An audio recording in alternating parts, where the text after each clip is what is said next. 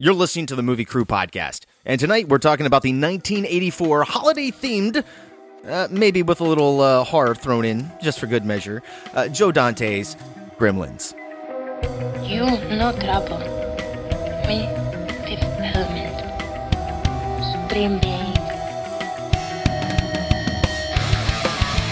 You will be a weapon. You will be a minister of death, praying for war. But until that day, you are cute. Sound off like you got a pair. Ah, yes. I was wondering what would break first. Your spirit or your money? You get nothing. You lose. Good day, sir. God is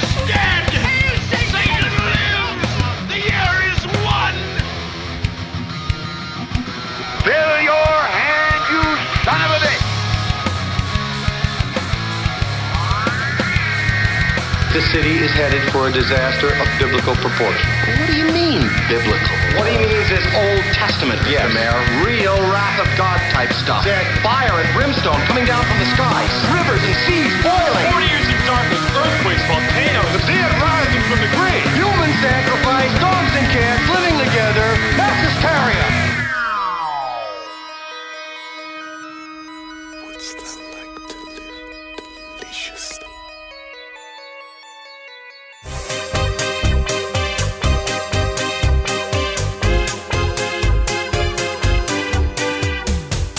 Welcome to the podcast. I'm Brian. With me tonight, Mr. Paul Williams.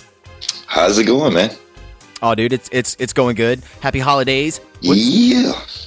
Yeah, so here we are talking about Gremlins. Some people consider uh, this to not be a Christmas movie, but you know, I'm in that weird camp where I consider this, you know, and and Lethal Weapon and Die Hard to be Christmas movies.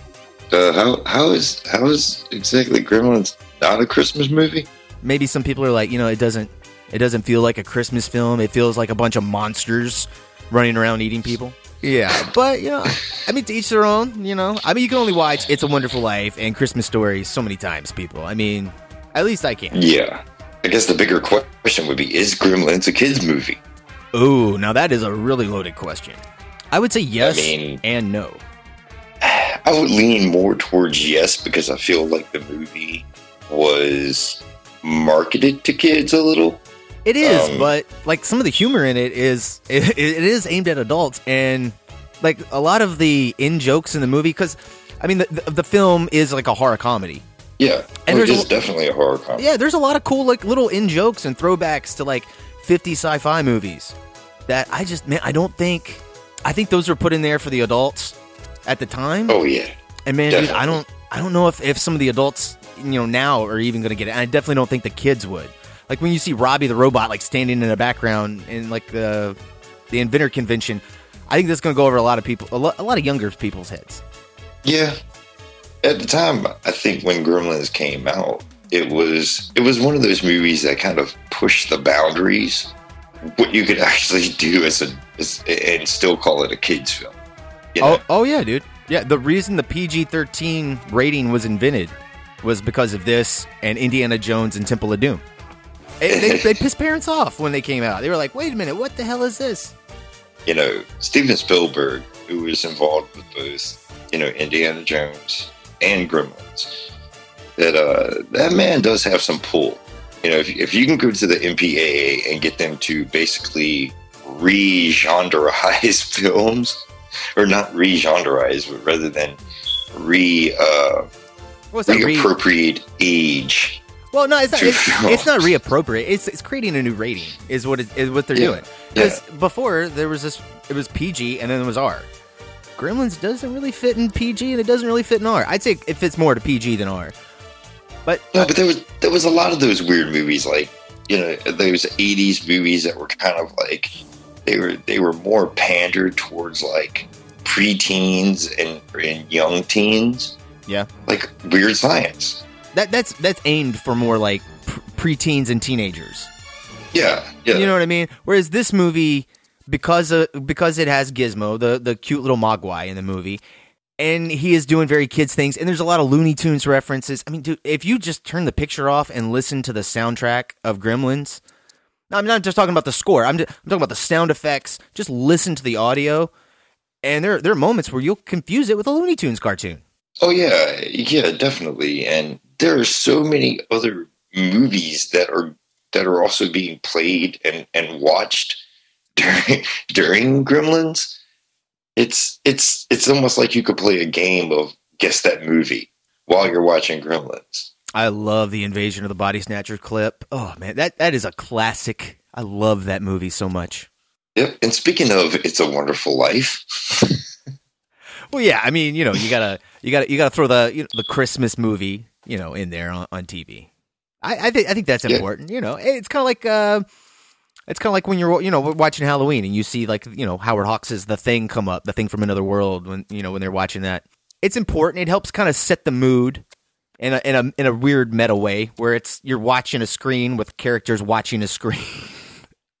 yeah, I, I, always I always like that. It kind of I don't know helps relate it. Looking at Gremlins, you know, and I mean I saw this movie at a young age, and and watching this movie now, I can still say I enjoy it just as much as I did when I was young. You know, like I still think it's a it's a really fun movie to watch. You know, I don't know. I was actually thinking about that I saw this when I was like three. It's this Gremlins is one of the very first movies. It's up there with like Godzilla 1985 um, and Star Wars. It, it's something that I, I cannot remember life without Gremlins. Yeah. Because I grew up with that, that, that nostalgia is there. Would I enjoy this as an adult, having not seen it as a child? I don't know. I, I, haven't got to experience it that way, so I, I really just I, I, don't I don't have an answer for it because this is a this is kind of a it's a weird tonal sh- shift of a movie. Like it's funny and it's not scary for adults, but there are some frightening scenes for children in this movie for sure. I love like the stark contrasts in this film. You have this little creature that is absolutely adorable. He's a mom. That manages, yeah, that manages to create these evil little mischievous monsters it's really weird. Like you know, even like you were saying, even watching Gremlins now is kind of, kind of still a little weird because it's like the, the tonal shifts that the movie does take. Yeah, you think it wouldn't work, but man, it works for me very well. And I, this movie definitely got me interested in, in Joe Dante's career, the director. Um, yes, because I mean, I just I love that guy. I love his wacky, wild sensibilities. You know, I mean, you can tell he's a big Chuck Jones, and Chuck Jones is the guy that did all the Roadrunner um, and Wile E. Coyote uh, cartoons. You know, oh yeah, yeah, yeah, yeah. Oh, Chuck Jones is noon, noon in the Warner Warner Brothers animation. I think Chuck Jones, uh, he's even in the bar scene. Yes, he is. Um, I, th- I, th- I think it's when um, uh, Billy Peltzer's like drawing uh, uh, Judge Nelson and, and, Judge Nelson and just like some monster or yeah. something. He's like he's like he's some sitting, dragon. Yeah, and he's like sitting Chuck right jo- there beside it. Yeah, yeah, because he makes a comment about, "Oh, you're that's you're that's looking really good," you know, or something along the lines of that. Yeah, and then even in the sequel, Gremlins Two, um, mm-hmm. which was mm-hmm. made like six years later, like I think Chuck Jones did the the animation, the Bugs Bunny and Daffy Duck opening and animation closing. at the beginning. Yeah, the bookends yeah. there. I think he did that yeah. as well.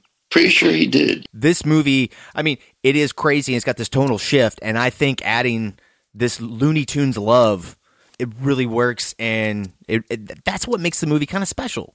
Yep, and not only did you have you know Joe Dante, you had the writer Chris Columbus, who also went to go on to do Home Alone, and he went to go on and direct the first two Harry Potter movies, and uh, which is, which is kind of crazy because if you if you really watch Harry Potter and the Sorcerer's Stone and Harry Potter and the Chamber of Secrets, you really see a lot of Spielberg and and some some Joe Dante. You know, you do see some of that come across in the first two Harry Potter films. Wait, um, wait, wait, hold up. Where do you see Joe Dante in the Harry Potter movies? Oh, really? Yeah, maybe not so much Joe Dante, but definitely Spielberg. Man. Yeah, I can, I can see the Spielberg for sure. I definitely see the influence. Know, definitely I Spielberg. I don't see any Joe Dante there. That's that's what is one thing. It's like Gremlins to me I understand Chris Columbus uh, wrote it, you know, and we want to give yeah. writers uh, like all their props in the world. But to me, like Gremlins will always be a Steven Spielberg, Joe Dante joint. Spielberg was really good because he, he was he was able to craft this story and to, and to make it more kid oriented because the original script that Chris Columb- Columbus wrote was just it was really violent. Yeah, Like, it was actually mom directed her- more towards adults than it was children. Yeah, like Billy's mom gets her head cut off and it gets thrown down the Yeah, stairs, yep. like decapitated. It's like what? Wait, wait. Yep, it seems like some of it was was influenced by the Twilight Zone episode with the gremlin on the plane. I, I don't know if that's where he took his his his inspiration from. Most of the things that when I was doing research and everything, I most of the things I saw, uh, Joe Joe Dante kept going to the this Bugs Bunny Gremlins cartoon, which I had actually never seen before. Um, it, it's kind of cute.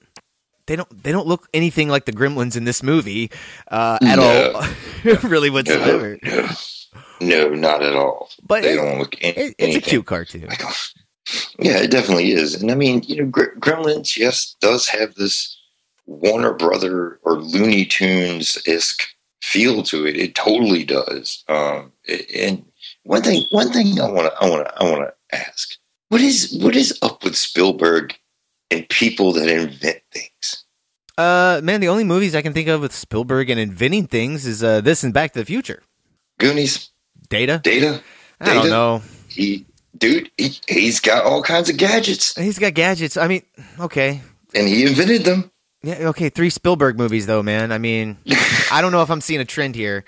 I will say, Chris Chris Columbus did like when you were talking about earlier. Just bringing up Goonies just reminded me of this. But when you were talking about earlier when he, he feels Spielberg, and the reason he probably feels like Steven Spielberg is because, I mean, he wrote three Spielberg produced movies. Gremlins was the Yep. first, and then the second was Goonies, and the third was Young Sherlock Holmes.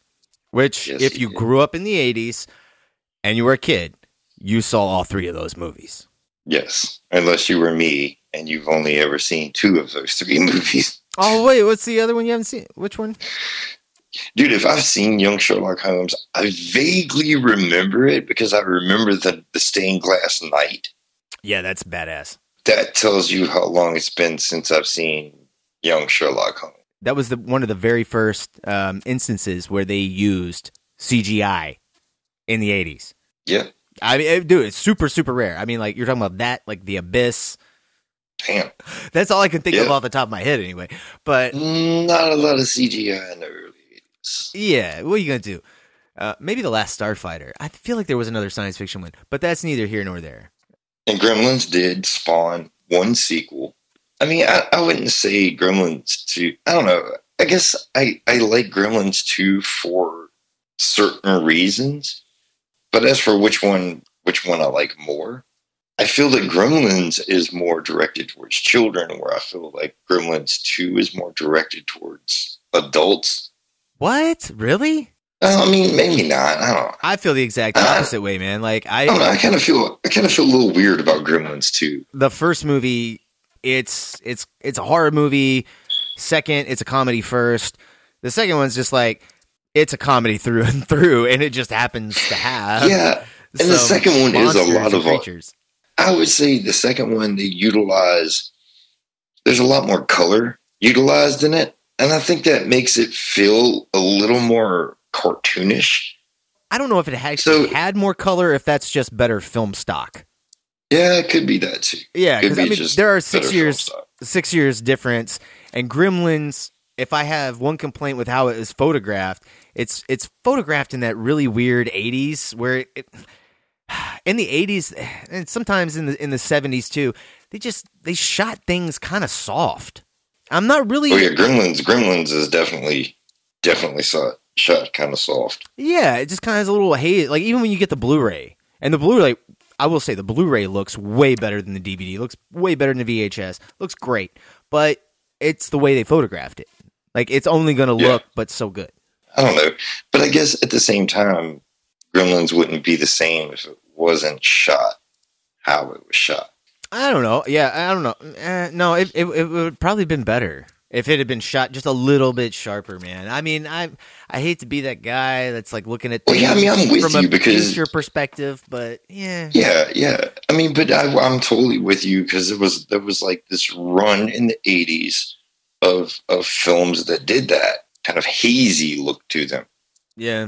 It you know it was, it was an aesthetic choice, and it was what was popular at the time.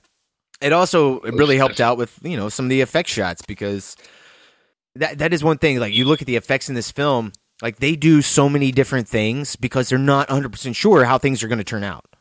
And you can mm-hmm. see in the movie where they'll they'll shoot things at regular speed. You know, they'll over crank and under crank the camera to get the film to run either fast or slow to give to give you that that you know just different motions. And you, you can see it when you watch the film. You know, you, you can. See I guess some- I guess the best example would be when the one gremlin's on the ceiling fan. Yeah, you can definitely t- you can definitely tell that that is sped up. Yeah, well, I mean, there's a whole bunch. There's even like uh, there's that one gremlin when the mom comes into the kitchen, you know, and there's that huge like kitchen scene with the microwave. The one Yeah, the one gremlin eating the cookie. If you look at him, like he's sped up. Yeah, he is sped up. And there's even a a shot, and man, dude, I have noticed this forever, but they I'm glad they called it out on the audio commentary. But the shot following that with the mom, if you actually watch it, the the gremlin puts uh I think he puts his head in the bowl and then it turns back to the mom and the mom turns around and that shot is actually in reverse. You can see like you you can tell by the way she Yeah, blinks and her yeah. eye movement. And I probably saw that shot 50 or 60 times without ever even noticing. Yeah, yeah, because you know it's old classic sleight of hand, dude. They they get you with the action, and it takes your it takes your attention off of that. There's there's there's a lot of interesting things about Gremlins. Um, God damn it, I can't think of his name, dude. The guy that plays the neighbor, Oh, Dick Miller. Ah, Dick Miller. Yes, Dick Miller from uh, fuck, what was that? He, I, I guess most people probably know him right now from Demon Knight. yeah. I could. I think that was the last movie I remember seeing Dick Miller in. Yeah, yeah. was that, uh, Demon Knight. that was probably the last one. I, yeah, yeah. Same here. and uh, he actually he actually plays in Gremlins, and he comes back as the same character in Gremlins too. He's also in. uh He's also in the Terminator. He's the one who sells Arnold Schwarzenegger all the guns in the beginning of the movie. Uh, Yeah. he- he's a great character actor. Come, you know, what, what from way back, way, way, way back in the day. And I, I like his, his xenophobic, um, maybe slightly racist uh, next door neighbor he he plays. It, you know, it's again, it's Goddamn foreign cars. you have to remember when the movie was was made and uh i mean well not only that i mean they're playing it for laughs like i mean even the main character in the movie uh billy is um i don't know he, he gives him weird looks like man you know that's not really appropriate old man yeah, he does. yeah zach, zach Galligan does give him like i don't know he gives him some good some good looks You see that right there? That's a Kentucky Harvester. it's kentucky harvester kentucky harvester never break down It's so funny later on the movie when he's all drunk at the bar. he's like, "The Gremlins." He put Gremlins in him from the factory. really outside of like that twilight zone that skit you were talking about and Yeah. i mean a couple other things i mean really the twilight zone thing was famous i guess we should back up a little bit and talk talk about the twilight zone so steven spielberg did the twilight zone he did a, a section of that john landis did a section and joe dante did the third part and George Miller did the fourth one, which was the Gremlin on the on the wing of the plane. It's, on the wing of the plane. yeah, it's Yep. a reimagination. Of, uh, not a, it's a reimagining of that of the Twilight Zone episode where William Shatner William Shatner sees the gremlin on the wing of the plane. Um, and George Yeah. Miller did a great job doing that as uh, filming that. That's probably my favorite segment in that movie is as well. But my second favorite is Joe Dante's work, um, and that's what he was doing in between this because he had, he had just done The Howling. Everybody that listens to this podcast knows we're big fans of The Howling. Pro, prob, I like that werewolf transformation more than American Werewolf in London. I think that needs to be stated one more time. I, w- I would agree. I would agree that that's probably one of the best werewolf transformations on film that I think I've ever personally seen. Right, dude? I- I like it a little bit more than American Werewolf in London. I have read comments online about that, you know, about how the transformation is overhyped in the howling and how it looks so dated. And it's like, no, man, that looks awesome. my two favorite effects guys of all times uh, come from the 80s. I am, am absolutely in love with Rob Bottin and Chris Walas. Those they are, are, both fantastic. yeah. Rob Bottin did The Howling, The Thing. He designed RoboCop. And Chris Walas, we've talked about him before on the podcast. He did mm-hmm. The Fly, which he won an Oscar for. Yep. And of course, he did this film. Yeah, so major props. Oh yeah, man. No, dude, the the the special effects work in this in this movie, I think is is brilliant. I mean, I Yeah. think I think that's what made the movie a hit. To be honest with you, not the actual effects work, but just the design of Gizmo and the design of the Gremlins is Well, I mean, fucking dude, perfect. I mean, you also got to think of when this movie came out too. If you watch really closely, there are actual times where Gizmo moves his his nose. You know, all these are these are puppets. You know, they're that's what they're puppets. You know, there's no CGI. There's no oh, well, just we'll just draw Gizmo in and post. Uh, no, there was none of that. Every everything you see is is right there. Oh yeah, dude. There's very few match shots. In fact, there's only one stop motion shot that I saw in the movie, and it's when they're coming that coming out of the town, and you see Yeah, all of them I do kind of want to talk about that for a second. I don't feel like Gremlins has gone to the wayside with time. Oh yeah, no, I, I- think it looks great. I, I totally still. But that, in my opinion, is really the main shot that makes me feel the movie's a little dated. Really, Like that shot did not age well. That shot did not age well. No, I don't. I don't. Man, I see that doesn't. The only time I ever feel the the the datedness coming through and making it feel like it this was made in the '80s is the Flashdance like little joke segment that they do in the bar with the Gremlins. Now that the break dancing that kind of feels dated. Yeah, But- yeah, that does. So I don't know, man. There's something. The fact that stop motion is still used today, it doesn't seem old to me. It just seems like, oh, well, you you're making an aesthetic choice for the old, and the way this whole Yeah. film feels, it feels old school. it does feel. The movie is shot on a back lot. The whole film is shot on a back lot. Well, I don't know if the whole film is, but a majority of it is. The yeah, town the is. majority of it. I mean, dude, the town that uh, he's walking around in with his bank. Did you notice that that's the same exact fucking town square from Back to the Future? mm-hmm. Did you see the clock tower? Yep, You- you, you can see actually- the clock tower. Yeah, you see the clock tower in the background, but you don't see the clock. They cut it off. You can see the pillars of it, and you can see the stairwell and Yeah, the stairway and you don't see the everything around it. Yeah, exactly, Yeah. right? And you, the minute you And see I'll that, you, you're like, oh, that's Back to the Future. It's Universal's back lot. hmm And but there is one also another thing that really kind of makes the movie feel dated. The Burger King sign. You know what? I, okay, why did Burger King, if Burger King was featured in the, why didn't Burger King give out like Gremlins promos? Because I, I was I was curious about this, and no, I mean, I looked back, and the only thing I could see was Hardee's. Hardee's gave out like a little storybook uh, records, but I didn't Yeah, see. but wasn't that for Gremlins too? no, I think that was for that was for Gremlins one. I think Damn. was, yeah, how I think, hell did I not know about this? I think it was for the first one, and but it was for Hardee's. It's not Burger King, and I, then why I, didn't Hardee's? Why didn't Hardee's have a big ass sign? I don't oh, know, There are Hardee's in this town. I, and I was listening to the audio commentary. I, I will say I love the audio commentary on this disc. I've listened to it so many times.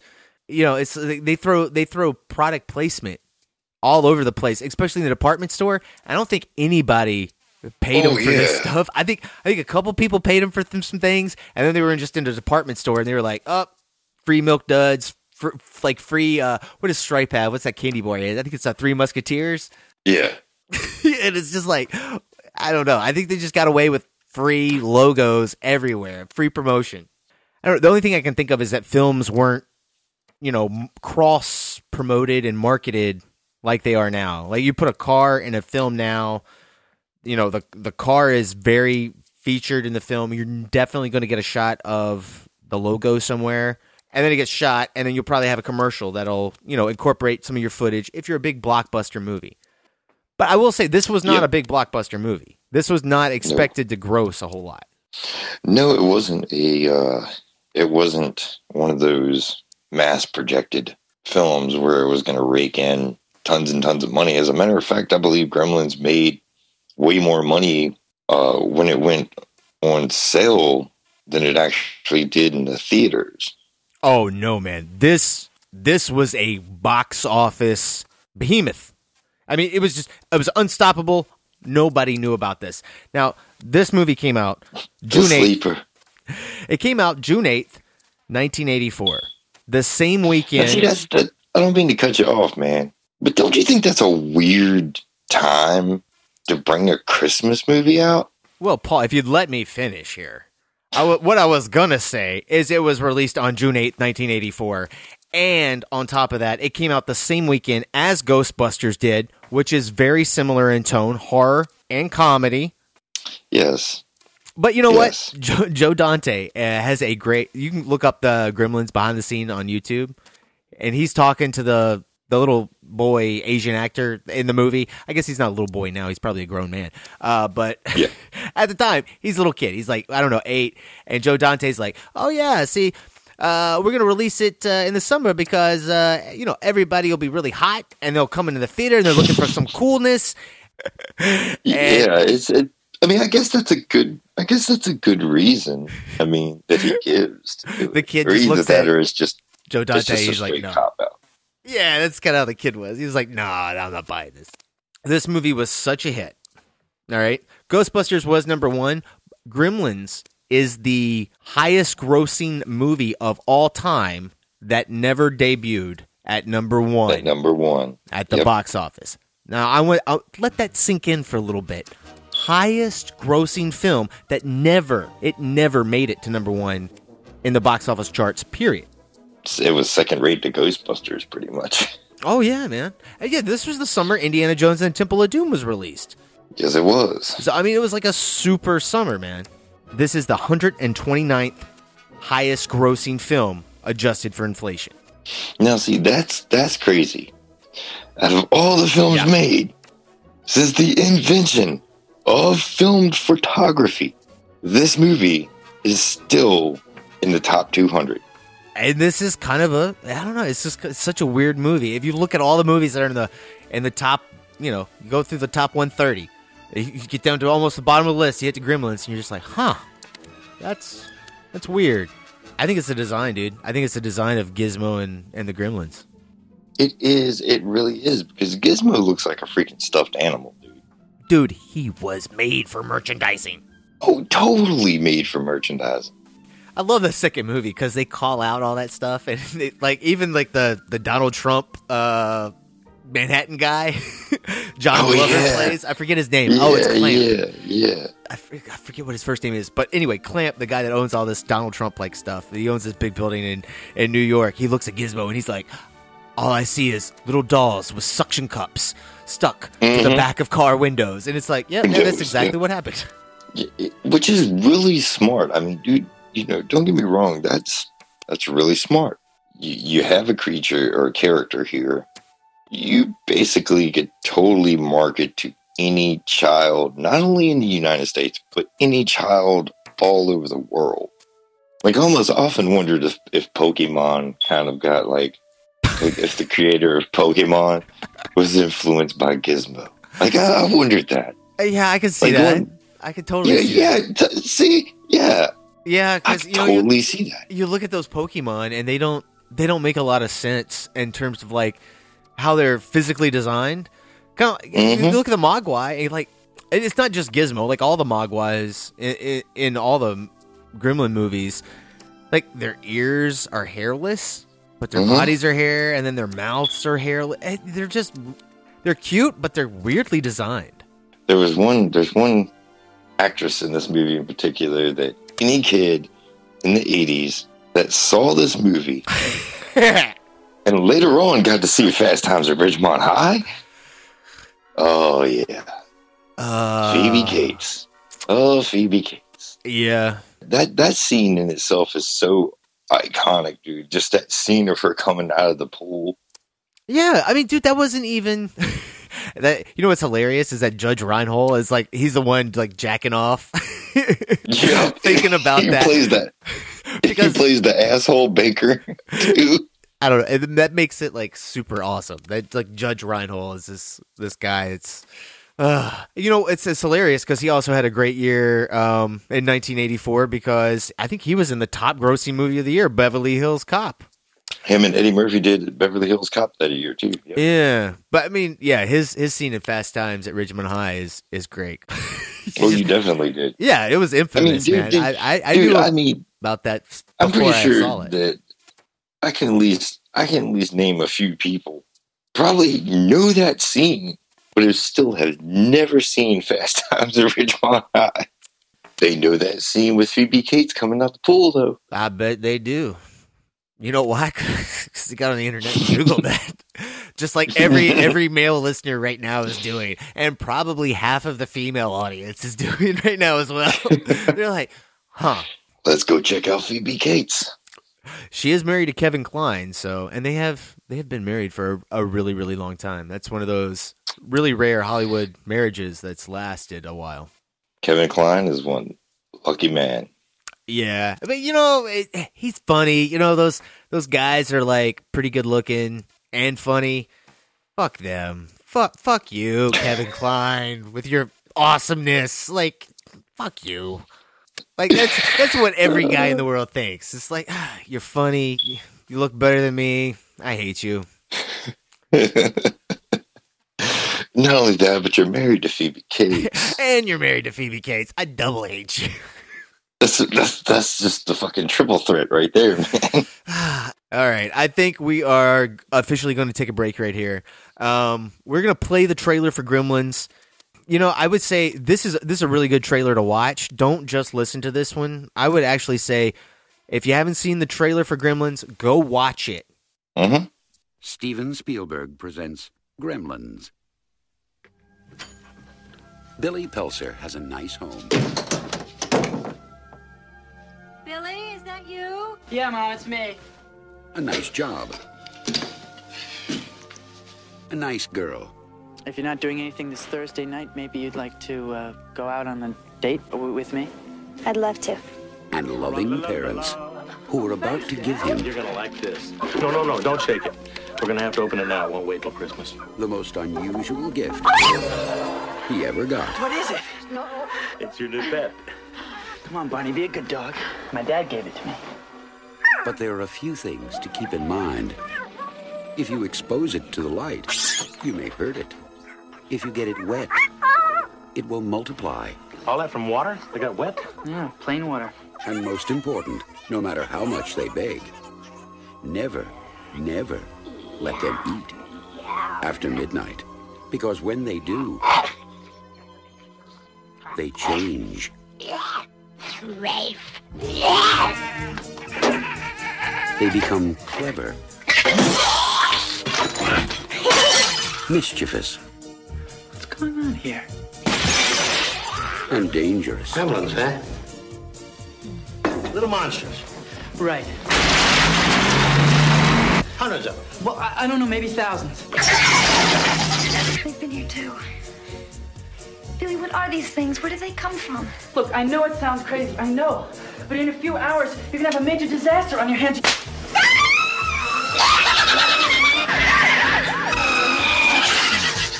Gremlins, directed by Joe Dante. They'll be expecting you. And we're back. That was the trailer for 1984's Gremlins, directed by Joe Dante, written by Christopher Columbus. Uh, if you guys didn't see the trailer, you didn't watch it, and you just heard us play the audio for it, you didn't know, but there are no Gremlins at all. There's no Gizmo in the trailer. You don't see him. You just see little bits of Gizmo, like you see the back of Gizmo's head. Yeah, you see like a gremlin. I think you see a gremlin arm and- or hand, whatever, arm and hand. Yeah, Uh, towards the end of the trailer. Yeah, yeah, you don't really see uh, the actual monsters, no, you don't. and even the poster, which has like you know, it's, I, I guess it's it's supposed to be Billy holding the little box with Gizmo in it, and you see Gizmo's arms, and you see some menacing kind of eyes. Even the poster doesn't give you anything. You don't get much of anything from the theatrical poster. No, I mean, you do from the video one because the video one's got the great like the actual gremlins like popping out of like the box art. yeah, Like- it like- does. They you do see that. and yes. we're like we're here. I forget it's got like a crayon or something. It, it's a cool poster too. It's really weird because you would think that they would at least show the gremlin, and you know you want to bring people, you want to get people interested. I mean, I mean, I'm not saying that it didn't. Obviously, it did. The reason I wanted to bring it up was because I, I think it's one of those things where you really can see word of mouth. You know what I mean? Yeah. Like it's not Yeah. one of those like, oh look, we put all the best moments in the trailer, so you're gonna come see it because you you you saw all the great moments. You want to see more. Like no, And dude, I personally hate that shit. a lot of people. I mean, I'm serious. I fucking loathe that because uh, I can't tell you how many movies I've seen where it's like you see the trailer and you're like, "Oh, this is going to be fucking awesome," and then you actually watch the movie and you're like, I just watched all the Wow. good parts. "I would have been better off just watching the trailer." It does. This one though, you cannot you cannot accuse the movie of do, of doing that. And Oh hell no! the fact that it was a it was a big hit with this this trailer, you know, not not showing that much, I think it's it speaks volumes for. I don't, I don't I don't think the movie was original in terms of its story. You know, I think it was it was taking that like 1950s monster movie to the 80s to the next logical level for the 80s, but Yeah, I do. I really think. I think it's the design. I think it's the style. I think it's the tone and the wackiness that really it really make this movie special. I cannot say that enough. yeah, and not only that, but the the gremlins they are malicious little creatures. It's it's like mischievous. It's almost like they don't really intend on like coming out there and ripping someone to pieces and just murdering. You know, you No, they- say, you They would much that. rather they would much rather like fuck with the wiring in your house and have it catch on fire. I don't know, man. You say that, but that kitchen scene in the movie, I I don't know. I w- once you see that and how violent that is, that is shocking. I mean, even today, I will say, Yeah. like watching like you know a PG movie, it is shocking. Yeah, and then the the Christmas tree, Yeah. the Christmas tree scene too. yeah, when she the gremlins choking the mom. Hmm Yeah, that okay. Well, I guess let's let's give our audience a little bit of a plot, just in case they're still listening and haven't seen the movie. Billy Peltzer's dad, Randall Who Peltzer, who played by Hoyt Axton, play, plays this crazy inventor guy who who comes up. looks like he's a straight detective from the 1940s. Yeah, he kind of does with that hat. Yeah, you're kind of right. It- You know right. the long the does. long trench coat. Yeah, I can see that. The inventor of the bathroom buddy, and uh Either that, or you could just say he's a fat Indiana Jones. No, no, I don't, I don't, I don't feel that, man. No, he's not. No, Indiana Jones has like panache and spark I know, and goes man, out and I does know. things. Yeah, and- I know. Yeah, this guy just invents shit. no, this It does, no. That doesn't work. That that only lasts for like only works for like two weeks. I love that though because that that you know, again. Okay, so Joe Dante literally packed this movie with so much like. So like the movie's called Gremlins. Gremlins, what are they? Like in World War II, when your plane was messing up, you'd be like, "Oh, she's got gremlins. There's some gremlins in here messing with the plane." What what does his dad do? He invents things that never work. They already have gremlins in them. yeah, I like that, man. I thought that. I just I don't know. I think that's funny. one thing does work: the dimmer switch. Yeah, yeah, yeah. That's true. It's the only damn. It's the only damn thing he actually makes in the Is- entire movie. Is that the only thing that It doesn't actually break? works. His bathroom buddy's all fucked up. Like it doesn't work. Then then we got the juicer. Does not work. Oh no, it, uh, it does a great job of spraying crushed up oranges all over Yeah, the, you yeah, the yeah, room you in want, the kitchen. yeah, if you want to get sprayed with orange juice, you know, hey, that's that's a perfect way to start your day. Um, then he's got the uh, an answering device, and you know what's ironic? Which Dude, that thing is actually pretty weird. cool. Like the uh it is, the cordless phone because it's 84. yeah. But did you notice the remote for the cordless for the for the phone answering device yeah. is the exact same remote for the dimmer? Hey, dude, once once you perfect something and it's great, you don't you don't mess with it, dude. Well, he messed with something because that shit damn sure didn't work. the inventor dad's going through Chinatown, and they don't they don't really say where this Chinatown is. I take it's supposed to be either San Fran. Is it San Francisco or New York? I always just attributed it to be in New York. I'm not 100 percent sure where it is. I mean, I guess it is supposed to be New York because the alleyways are are very are very cramped, but you know, and it does look like you know from where the movie is filmed, it looks like it, it does look like it is filmed in the Northeast. the whole again, the whole thing is shot on back lots, Yes. so they're they're trying to give you that that that feeling.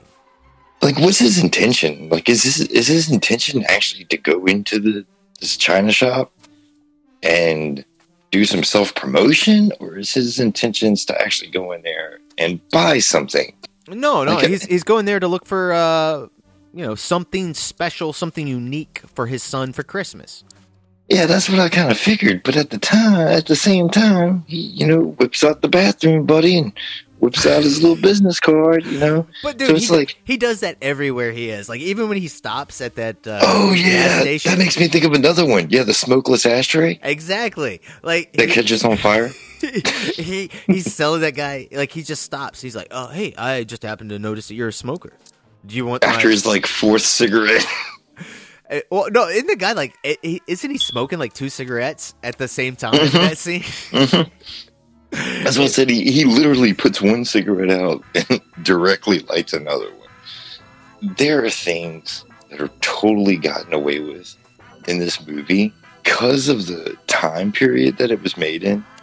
That I definitely, I really don't think you could necessarily get away with putting this stuff in a movie today Oh my and god! marketing it to kids.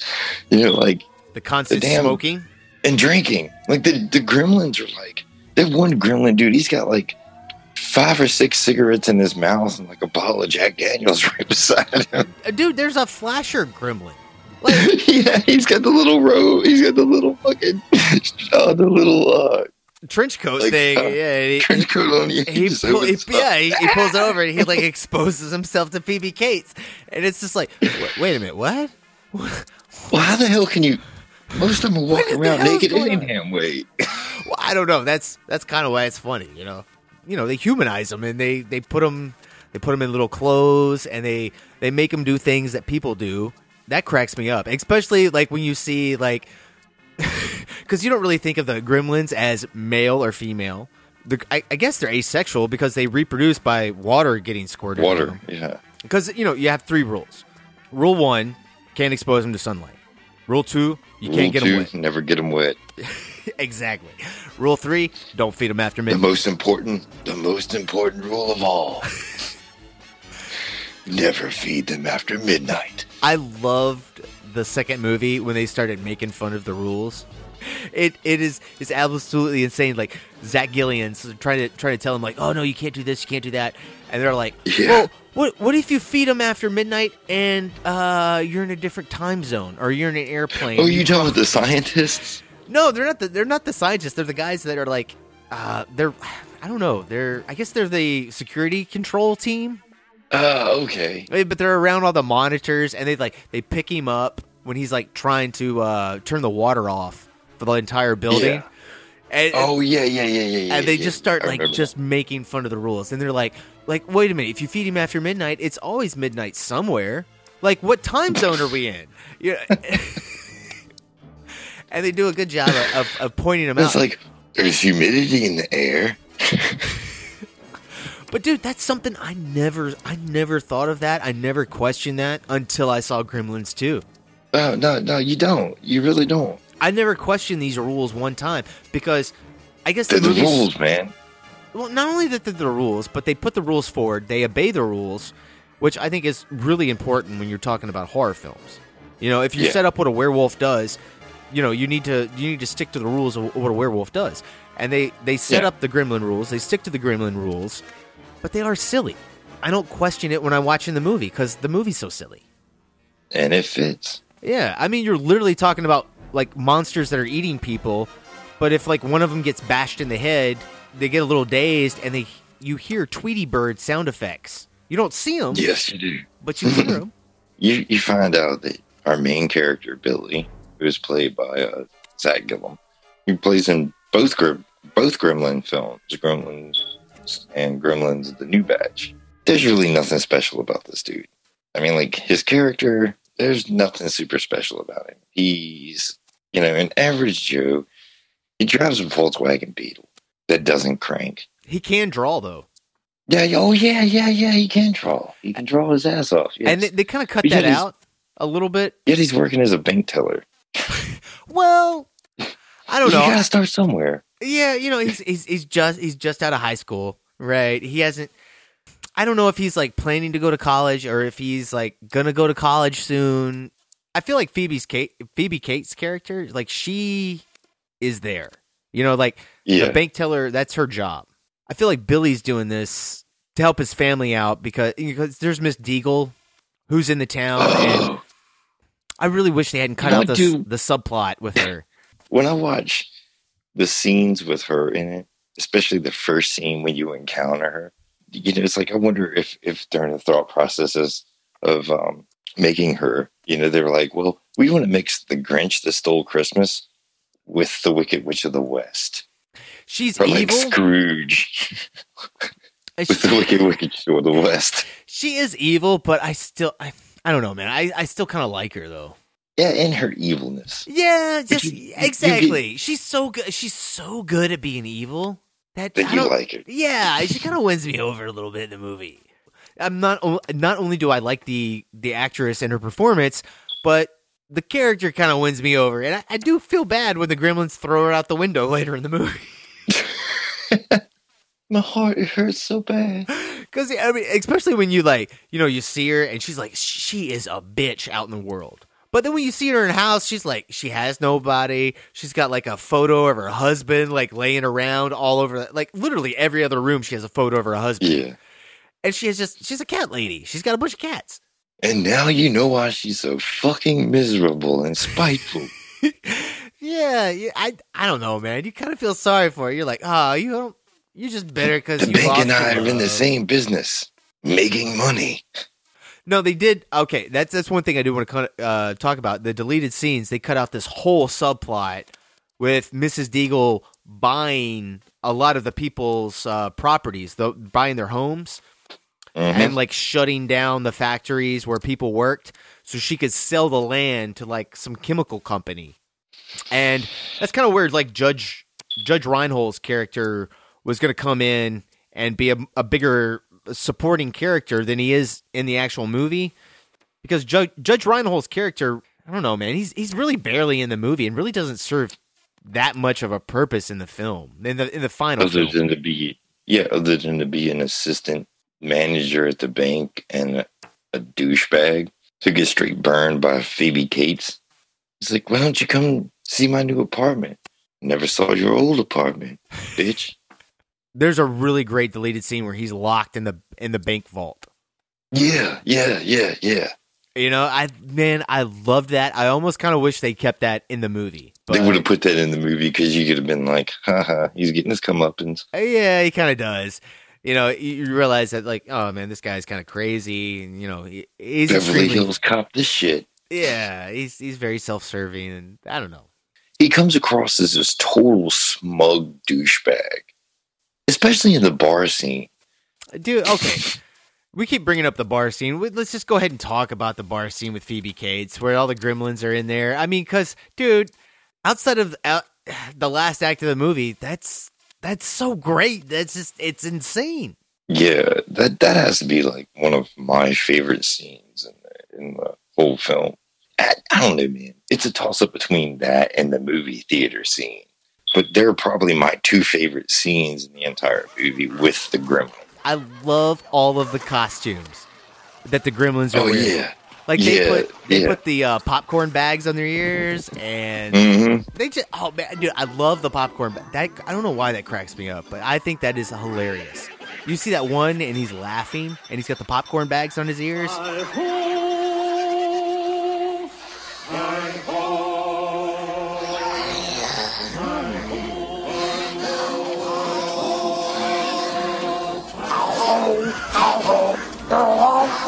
think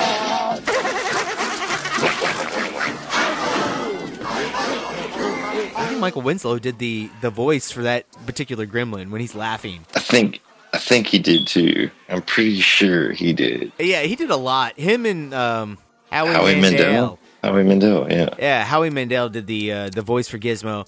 Uh, Which, ironically enough, if you listen to Bobby from Bobby's World, he sounds an awful lot like Gizmo. I think that's again one of the things that makes the movie. Like hearing Gizmo and hearing the Gremlins, like you know, hearing Stripe. Yum. You know, like when they're Yum. Gizmo caca. You know what I mean? Like yeah. it's it's good. It's so good. It it really does add a, add a layer to the movie, and that is complete afterthought. Again, Joe Dante did a lot. He pushed his sound people to re- to really not only make the gr- Gremlins audible, but to add those Looney Tunes sound effects in, and And, and another thing, the music in this film, I feel, is fantastic. oh yes, Jerry Um, Goldsmith. Counterbalances of the music that you hear, or the little tune that Gizmo sings, Oh, versus yes. the music you hear once the gremlins appear. And the Gremlins ragtime is great, Oh yeah, yeah. dude. Everybody knows that. It's an- just another one of the things that makes it special. I agree, man. You know, Jer- Jerry Goldsmith. We've you know we've talked about him before. He did the soundtrack for Alien. Um, Yes. Planet of the Apes is one of my all-time favorite soundtracks. He did the original 1960s version of Planet of the Apes. Gremlins was not even available for a long time. Like you had the Gremlins ragtime, like the the Gremlins theme, what everybody thinks the theme is, and Yeah. in terms of the whole soundtrack, it was just it was it was not available until like about ten years ago, and now you can get on iTunes. And I I look if you're a fan of this movie, it's eight ninety nine on iTunes, eight dollars and ninety nine cents. You can have every piece of music that Jerry Goldsmith has written for this film. I highly recommend it. it it's a good soundtrack. Yes. I love when I hear scores for films where you can tell the musician that was scoring the film actually really pays close attention to the film. Because sometimes I feel like I hear scores and it's just like this person just did whatever and was just like, eh, this is good enough.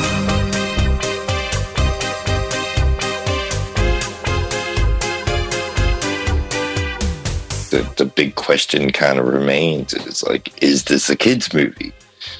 It's like, I would say yes. And another reason because I saw it as a child. You know, I didn't see this as an adult. I saw it as a kid. I mean, I'll be honest with you. As a kid, I didn't I didn't really see a lot of the comedy. I saw a couple moments, like you know, when Gizmo's driving around in a sports car. I know we keep bringing it up, but the the mom in the kitchen scene, when these little cute mogwais turn into flesh eating gremlins, dude, that Yeah. that scene was intense. I mean, I remember that as a kid. That that was fucking intense. If you notice the interaction with Gizmo and the baby Mogwais, like Gizmo, like the looks, and that's another thing that I think is really awesome. You know, you you pretty much get the information that, that these little Mogwai are not like Gizmo because of the way he acts towards them. He's kind of distanced to them, and and one scene, man, that I always I remember as a kid that kind of like bothered me was when they have Gizmo on the dartboard. Uh, I always thought that was funny. As a kid, I thought they were going to kill Gizmo. No, know. I, I never thought that for a, for a second that they were ever going to kill Gizmo. He's, he's Like, just way no. too cute. Don't hurt Gizmo. and one thing that you also that also is kind of interesting is like when they when they chew or they cut the uh, cord to the alarm clock. It's like he feeds him a whole plate of freaking chicken. He's like, "Hey, Giz, Giz do you want a piece of chicken?" Gizmo's like, "It's after twelve o'clock. Hell no, I don't want no chicken." I the way Gizmo Gizmo's acting, I don't think he knows that it's twelve o'clock. I just really think he is not hungry at that moment. Yeah, Now, could I be think- very well could be I think the rest of the the Mogwais in the box though are totally trying to turn into gremlins. That's something I've always kind of questioned. Like, why do they want to turn into gremlins? It seems like it would be almost a painful process because every time that Gizmo gets hit with water, that's when he multiplies Yeah, and he shoots out all the little fur balls and they become other Mogwais. And he acts like he's in he's in a lot of pain. Yeah, and even the other Mogwai, like even um, when when they get water spilled on them. You know, they're kind of in pain. Yeah, it seems like they're in pain. So it seems like that's I don't know, like a last ditch effort. Because even even Stripe, like Billy's hunting him, it doesn't seem like he's really looking for water. It just seems like, oh, well, here's some water. I happened upon it. I'll jump into it now. Yeah. Just because Are you this- talking about the you're talking about the YMCA pool scene? Exactly. Yeah, like when Billy goes and he's he's chasing him down later in the stripe because there is Yeah. one gremlin that is is the super bad. And he Yeah, he's like the leader of all the Yeah. gremlins. Stripe has a white mohawk that runs through the middle of his head. My whole thing is I still want to know how the hell Stripe comes back. What do you mean how he comes back? What do you mean how he Well, comes back? Stripe is in Gremlins and Gremlins too. Stripe has fur, a fur stripe. In the second one, I guess I don't know. I guess there's like a queen bee or something out of the mint, and whatever they have, Yeah. they have some kind of a dorsal fin or a hair fin or something that ad- identifies them. Because in the second film, Gremlins 2: The New Batch, um, Stripe no longer has hair; he has like a amphibian spine. You know, I always kind of contributed the the kind of like the leader in the second one to be like a, a resurrected version of Stripe, I guess. Yeah, I just I I don't know. I just always took it that like if Gizmo gets the water dumped on him, there there's always going to be one of these that has Yeah. you know some kind of spine mohawk feature. I mean, the whole series really really doesn't pay too much attention to these details. Uh, Corey Corey Feldman throws water on Gizmo, and once he does, he realizes he multiply. He takes him to his high high school um, science teacher, and he multiplies another one. And when he does, there's the multiplied one and Gizmo, and they seem like that they're kind of friendly. They don't seem Yeah, like they they, hate each like- other. And the, and the one that um, the science teacher locks up, he seems like he only turns bad because he took blood from him.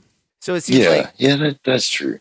Yeah, I, I had thought that myself. That that's the only reason why he actually kills the teacher, because you you find that the you know the same needle that you know he drew blood with, he ends up sticking right in the teacher's butt cheek. You know, brings it to another question. It's like, is Gizmo the only Mogwai? I, I You know, that's that's like my question. Because if if every time he gets water on him, those are not nice Mogwai. they're evil Mogwai. Let's call. well, Yeah, they're, you're either Gizmo or you're evil Mogwai. Yeah, you're either, yeah. That's what I'm saying. See, that's that's the options we're given here. We're given Gizmo, evil Mogwai. But there is that like, one in the well, how the science hell- lab that how- makes it different. How the shit did these did this species even survive?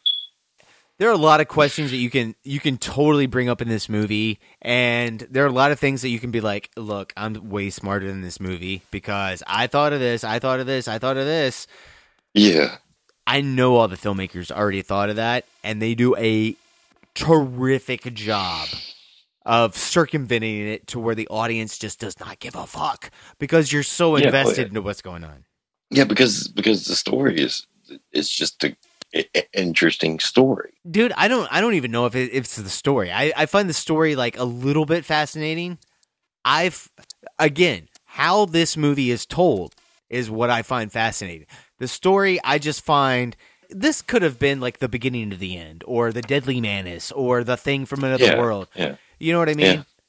if you had given this script to any other filmmaker, it could have been like a just a B movie piece of shit of the week, and you give it to Joe Dante, and Joe Dante made it something really, really special.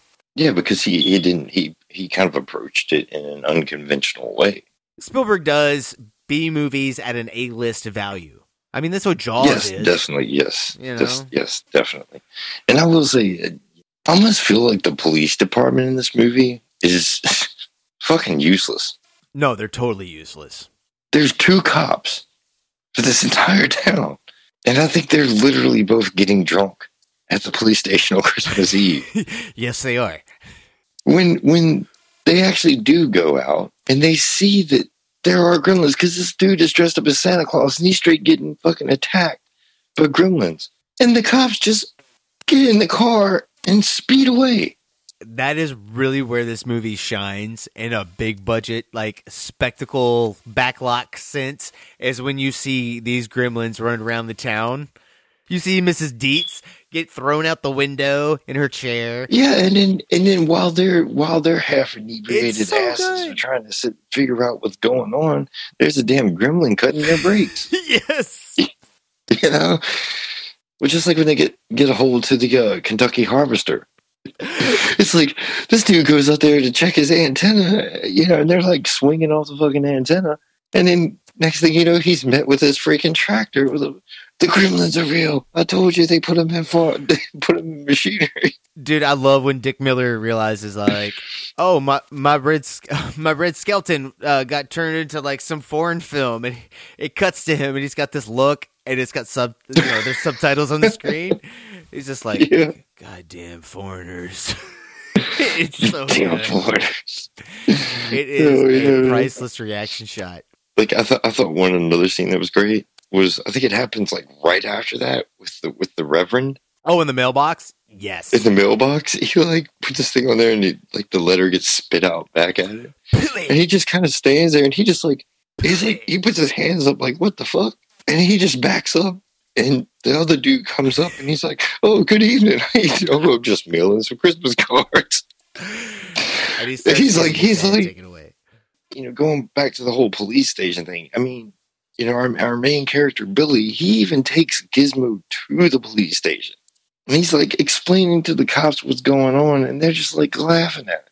We're talking about sci-fi and we're talking about 50s and it does give you a blob feel, dude. You know, it's like Steve McQueen going to the going to the police station being like, oh, "Look, Oh, yeah, yeah, yeah. there was this doctor, he got eaten by this goo from a meteorite."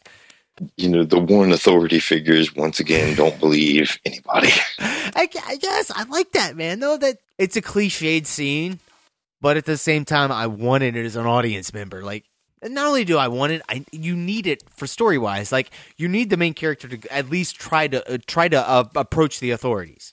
yeah, yeah. I mean, you have to have it. That is that is true.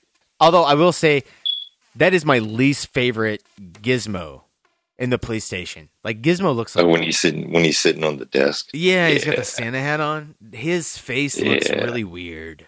It does look really strange. It looks like he has something sour in his mouth. we know the concepts of the rules, right? So those rules, I'm assuming, don't apply once they turn into gremlins. No, they totally apply when they turn into gremlins because if they get wet, they multiply when they're gremlins. Because like we were talking well, about the Y about- scene, Stripe well, is a what gremlin about and he jumps in the water and he multiplies. Okay, so what about when we get to the bar scene, though? They're sitting there drinking copious amounts of alcohol. The Look, one gremlin look. straight up has his head under the tap. Look, okay, so you, I guess you can get water in you because I, I guess all life forms need water, so you can get water Well, inside no, of no, you. no, no, that's not even true because they say you can't even give Gizmo water to drink. No, that's not true because at the end of the movie, uh, isn't the mom like, "Oh, I bet, I bet Gizmo would like some chicken noodle soup that's got water in it." So I guess if as long as Gizmo doesn't spill the soup on him, I guess he's okay. But the dad even straight up says, straight up says, don't even give him water to drink. I don't know. You can say that, but they clearly say, "Hey, I'll go get him some soup." so No, I know, I know. You know, it's just another one of those kind of contradictory things. or does it just have to be water? I don't know. They never dumped Gatorade or like fruit juice on him, so we'll never know. Spray him down, spray a bunch of Mogwai with a bottle of champagne. But I, I would take it any liquid would probably do that to Gizmo. Is, Yeah, is what I understand. Yeah, that's what my thought was. Again, like I don't know. It's just, just like a weird, there's there- there's some weird. plot holes when you when you think about stuff and when you like actually wrap down into it. But like when you're watching the movie, you don't you don't you don't have these problems. No. Before before we before we get off and and we don't talk, we start talking about other things. I d- I really do want to talk about uh, Phoebe Cates. Her character Kate has this great story of why she hates Christmas, and she says throughout the entire movie, she's like, "Oh, no, I don't like Christmas." And I, I, her dad dressed up in a Santa Claus outfit, and he was going to come surprise her, and he tripped and fell down the chimney, broke his neck, and um, they didn't know where their dad was until the fire department apparently uh, bring out his dead body from the chimney in a Santa suit. Hence why she doesn't like Christmas. And I think that would make any child be like, fuck Christmas. Dude, it's a great scene. It's a great scene. And the studio, Warner Brothers, wanted Joe Dante to cut this. Nobody liked this scene but Joe Dante. And Joe Dante, well, I'll this tell was you what, the thing he fought Joe for. Dante made Joe Dante made the the right call. Definitely did stand by what he felt strong about, and it and it worked because I don't think I would I wouldn't view Gremlins the same because there's not a whole lot of really serious moments in Gremlins, and I think that that is the most serious moment of the entire film. And plus, you get a little bit more insight to the character of Kate. Steven Spielberg was so fucking awesome on this. Steven Spielberg and Joe Dante had final cut on this film. And Joe Dante was arguing this with the studio. The studio was like, you know what? We'll just go to Steven Spielberg and uh, we'll tell him to cut it. And he'll cut it. You're fucked. Yep. And and there's not a lot of times where an executive producer actually comes in and does final cut on a film. Yeah, but Steven Spielberg came in and was like, "You really like this scene?" And Steven Spielberg is on record as saying he does not like this scene, and he thought it should have been But- cut as well. But that tells you that he trusts and respects the director that he had and the vision of that director. And he stuck by him. He let him make that choice. And um, again, this is a Joe Dante film. Steven Spielberg produced it. He got the money for Joe Dante. I'm not. I'm not denying that. And Spielberg did probably two of the big, two of the biggest script changes from a story's perspective. He changed originally. Gizmo was supposed to be Stripe. He was supposed to turn into Stripe, and get and Mhm. Steven Spielberg decided no, Gizmo should be through the entire movie, and Yeah, Gizmo should be Gizmo. I thought that was brilliant. Probably the best thing he brought to it. Gizmo should have to defeat Stripe. The rest of the movie is entirely Joe Dante. Like if you watch Oh, Tom yeah. Hanks in The Burbs, you'll see moments from Gremlins. Yeah, you do. Yeah, you yeah, do. You do. Yeah, There, I mean, there are a lot of like I never really thought about that before. you got the scene where the all the gremlins are in the movie theater and they just are like, you know, we're gonna just take them all out at one time. We're just gonna burn the burn the movie theater down. it's kind of funny because Stripe is like standing there. What has he got? Candy? He's got like a shitload of candy in his hands or shit, or he's like broken into one of those little claw machines or whatever. And he's like just standing there and he's just like watching the theater go up like, mm-hmm. no. oh yeah, no, he breaks into like some department store because all the theater is out of candy because the Gremlins overran the theater and they ate all the candy. Oh man, I love as a horror fan, and of course anybody that listens to this podcast knows Paul and I we're all horror and sci-fi fans. We really dig horror, and Yes. the end of this movie the end of this movie i love regardless of my age. Like i dude i don't care if i nostalgic value aside the third act of this film the final act is great. Dude i love it. Oh, yeah. as an adult as a child i love this final act. It just Well, it hits that like sweet spot. This is, yeah, yeah. I feel like this is the point in time where the horror element really shines a lot. Where I mean, don't get me wrong. There are certain parts of the movie earlier that's got like a little jump scares here, a little jump scare there. But Yeah. when I say feels like a horror movie, this is shot like a horror movie with Stripe coming up on the TVs. You know, the whole element of like the I'm just gonna like a cat toying with its prey. You know, Oh, dude, I, I I love it. I love it. I he's got those like little buzzsaw things that he like he throws, or I don't know what they're called, the circular saws. yeah, circular saw. yeah, he's, he's throwing those at Billy, and then not the what is it, the crossbow that he shoots at Yeah. right in Billy's arm. Mhm. Dude, it's so good. And he sets he sets up like the distractions with the robots and the other toys and stuff. and then he comes out with the electric chainsaw, and it's oh my god, dude! It's just it's so good.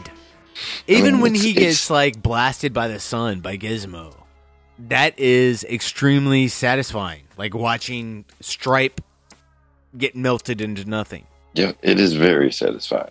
Yeah, but the, the part that you're talking about where he's using the uh, the skill saw blades or the circular saw blades, he's using them like freaking uh, ninja throwing stars and shit. yes. When he when he popped up, uh, I forget what it is. I think it pops up with the crossbow. Dude, that made my Mhm. wife jump. Oh, really? Yeah, yeah, I mean, just watching it tonight, it's like she jumped at that. You know, like, it, it was another thing. Like uh, she jumped uh, when Gizmo was first introduced to Billy. Oh, when he kind of pops out the box. He comes, yeah, When exactly. He pops Yeah. out of the box. She jumped during that too. And it, dude, like this is 1984, you know. And dude, my kids jumped at that. It's old school filmmaking done so well. It's the right material with the right tone. And Steven Spielberg saw that, and that's really what that's what made it work, dude. You know, it's like Joe Dante, Christopher Columbus's script. It all came together, I think. Oh yeah, yeah, definitely, definitely, dude. It's like the perfect amalgamation between horror, comedy, sci-fi, and fantasy. Yeah, I agree with that. All right, guys. Well, I think that's going to be it for us tonight. Um, we're going to go ahead and wrap things up here. I feel like Gremlins is a movie that has definitely stand the test of time. It is a movie from my childhood that I still enjoy and love just as much as I did then. You know, everything from the acting to the set pieces to the you know cinematography, the music. Overall, everything that's done in this movie is done for a reason. The movie does not take itself very seriously. And in the end, it's a movie that you can sit down, whether you're 10 years old or 70 years old, I feel, and you can still walk away and get something of enjoyment out of it. And for that, I'd have to say, man, that's why Gremlins is one of my favorite movies. I think Paul wrapped it up very nicely. I, you know, I mean, I don't, I don't know what to add to that. I really, do, I just think it's Joe Dante. I think his sales, his sound effects team, it's it's it's his puppet team, um, and Chris Walas just did such a tremendous job with these puppets. Like the special effects work that he did pre CGI. Man, I, I I don't I don't know. I can't say enough good things. I really can't. If Gizmo looked different, if Stripe and the rest of the Gremlins looked different, I do not know if I would like this film as much as I do. If Joe Dante had not directed it and not added all of those little comic beats, all of the little sound effects that he does, the lighting gags he does, if those had not been in place, I don't think I would like this film as much as I do. Yeah, man, I'd have to I'd have to agree. You know, once again, um, the puppetry and everything is, is done immaculately. You know, there is a Gremlins three made, which would be interesting to see. It still will never, never, ever hold a candle to Gremlins. Yeah, I don't know. I really like the Gremlins sequel, dude. I, I am a big fan of Gremlins 2, the new batch. I mean, I do like Gremlins two. Gremlins two is is a is a good movie. It is, but still, it just doesn't. Yeah, it doesn't capture me like Gremlins does. That's going to do it for us this holiday season. Um, and this will probably be our last episode of the year. Um, if you guys want to get in touch with us, our email address is the movie crew at gmail.com. And that is the movie crew and crew spelled C R E W E. If you guys want to follow us on Facebook and Twitter, you can do that at Movie Crew Pod. And please, if you can, give us a rating on iTunes and Stitcher. That helps people find out about the show. Paul, where can people follow you, sir? Uh, you can follow me at Paul R. Williams J one. So we're going to close out the show uh, like always with a little bit of the soundtrack. Uh, man, I am torn on what to play. I think we have to play the End Titles slash the Gremlin Rag, composed by Mr. Jerry Goldsmith. Enjoy. Happy holidays, everyone.